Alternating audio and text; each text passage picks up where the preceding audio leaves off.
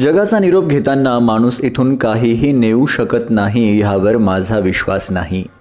आयुष्यभर ठसठसत असलेली पण सांगता न येणारी असंख्य दुःख तो आपल्याबरोबर नेतो.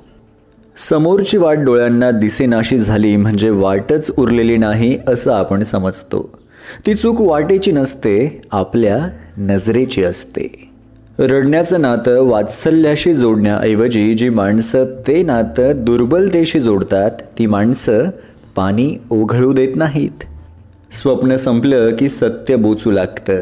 उदबत्त्या जळून गेल्या की मागे राखेचा सडा उरतो. राखेला सुगंध नसतो. स्वप्नाला सूत्र नसतं. ऐपत हा शब्द फसवा आहे. तो तुम्हाला नेहमी जास्त उंचावर असलेली जागा दाखवतो. आणि वरवरची उंची गाठण्याच्या स्पर्धेत दानत विकावी लागते. आदर्श स्वतःचा आणि त्याचा चिमटा दुसऱ्याला ह्या तत्वावर अनेक माणसं मोठी म्हणून मिरवतात. सर कंटाळ्यात दोन जाती आहेत. कंटाळा कशाचा आलाय ते नेमकेपणाने सांगणारे आणि कशाचा कंटाळा ह्याचा उलगडाच न होणारे. जे नेमकेपणाने सांगू शकतात ते हॉबी शोधतात स्वतःला वाचवतात. कायम आजारी असलेल्या माणसाला जेव्हा इतर कंटाळतात तेव्हा त्याचा तो किती कंटाळलेला असतो हे इतरांच्या लक्षातही येत नाही.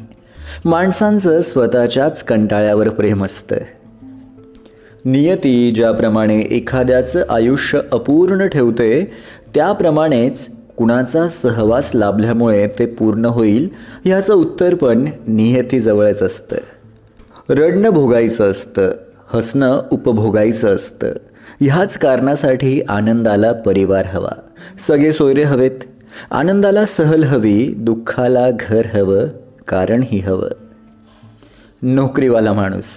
फक्त कॅलेंडरचे लाल चौकोन लक्षात ठेवतो. जमवून घेण्याची पाळी येणं म्हणजेच कुठंतरी मुळालाच धक्का. प्रचंड आघातांनी माणूस तेवढा खचत नाही कारण त्याच्या मनाची पूर्तता झालेली असते. अनपेक्षित बारीक सारीक धक्क्यांनीच माणूस खचतो कारण त्या प्रसंगांना तोंड देताना तो एकटा असतो. स्वप्न कोणतं बाळगावं ह्याचे नियम होऊ शकत नाहीत. पण कुणाच्याही स्वप्नाला आपल्या सहवासामुळे तडा जाणार नाही हा नियम माणसाने सांभाळायलाच हवा. भित्र्या माणसाला फसण्याची धास्ती नाही. अंगात धडाडी असणारी माणसंच वाव मिळेल तिथं उडी घेतात. काही उड्या जमतात काही फसतात.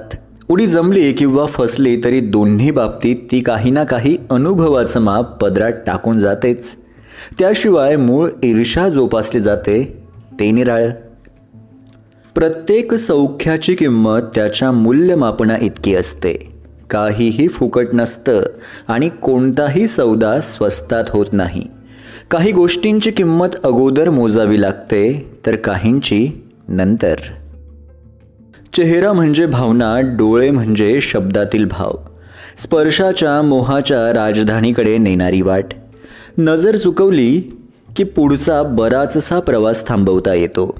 स्पर्शाचा मुक्कामाचा अखेरचा टप्पा टाळता येतो.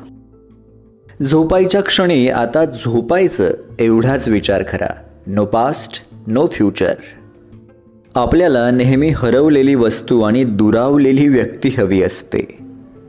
माणूस एकदा बाजूला पडला की पार उतरला. मग स्पष्ट वक्तेपणाला फटकळपणा म्हटला जातो. मोकळ्या वृत्तीला वाह्यात ह्या विशेषणांचा आहेर मिळतो. व्यवहाराला चोख असलेल्या माणसाला बिलंदरपणाचा शिक्का मारला जातो. थोडक्यात उपजत असलेल्या गुणांची शंका घेतली जाते. सावळेपणाला काळेपणा म्हटलं जातं. दोन हात आणि एक मन. माणसाने बेदम कष्ट करावेत आणि उदंड प्रेम करावं. उदंड प्रेम करणारी माणसं कशाचीच गॅरंटी मागत नाहीत. माणसाने हे प्रेम करायची शक्ती घालवली म्हणून आता नियतीसुद्धा कसलीच गॅरंटी देत नाही. संतांचं उदंड प्रेम परमेश्वरावर असतं. म्हणून संत कसलीच हमी मागत नाहीत. ते निर्भय असतात. स्वरावर असतं. म्हणून संत कसलीच हमी मागत नाहीत. ते निर्भय असतात. तीच हमी मागत नाहीत ते निर्भय असतात.